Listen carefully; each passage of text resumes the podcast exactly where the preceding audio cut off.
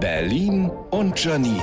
Die spitzeste Zunge der Stadt. Ich war jetzt mal wieder zu Besuch in einem Plattenbau. Und ich habe mich sofort wohlgefühlt. Plattenbauten sind die Orte meiner Kindheit. Gut, Menschen über 1,50 Meter können sich ausschließlich gebückt in den Wohnungen aufhalten. Dafür können auch Kleinkinder schon beim Putzen der oberen Ecken voll integriert werden. Die Badezimmer sind ausschließlich ohne Fenster. Sehr gut. Wer einmal in einer Altbauwohnung Fenster geputzt hat, macht es in der Regel auch nur einmal und ist froh um jedes Fenster weniger. Und nein, ein Plattenbau ist noch lange kein Ghetto. Freunde der Serie Spuk im Hochhaus wissen das ganz genau. Und anonym ist es da schon mal gar nicht. In der Platte, da kennt man seine Nachbarn ganz genau. Was vor allem daran liegt, dass die Wände sehr dünn sind.